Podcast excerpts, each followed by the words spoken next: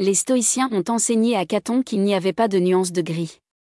Il n'y a pas de plus ou moins bon, ni de plus ou moins mauvais. Que l'on soit à un pied sous l'eau ou à une brasse, on se noie toujours. Toutes les vertus étaient une seule et même vertu, tous les vices un seul et même vice. C'est le genre de schéma austère qui semble déraisonnable à vivre et presque totalement impossible à mettre en œuvre dans les flux de la guerre et de la politique. Mais Caton l'a fait fonctionner. Il refusait toute forme de compromis politique, au point que les corrupteurs ont fait de son nom un aphorisme. Que attendez-vous de nous? Nous ne pouvons pas tous être des Catons. Il exigeait la même chose de ses amis, de sa famille et de ses soldats. Il était exaspérant pour ses ennemis et pouvait paraître fou pour ses alliés.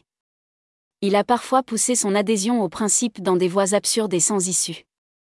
Mais il a également établi une norme impossible, presque inhumaine, qui lui a conféré une autorité inébranlable. Par défaut, il est devenu l'arbitre du bien et du mal à Rome.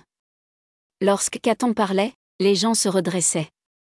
Lorsqu'il a été emmené en prison par Jules César, le Sénat tout entier s'est joint à lui en signe de sympathie, obligeant César à relâcher Caton. Mais cela ne s'achète pas et ne se combat pas, c'est le charisme d'un personnage. Ses compatriotes ne pouvaient pas tous être des Catons, mais ils pouvaient rejoindre le camp intransigeant de Caton.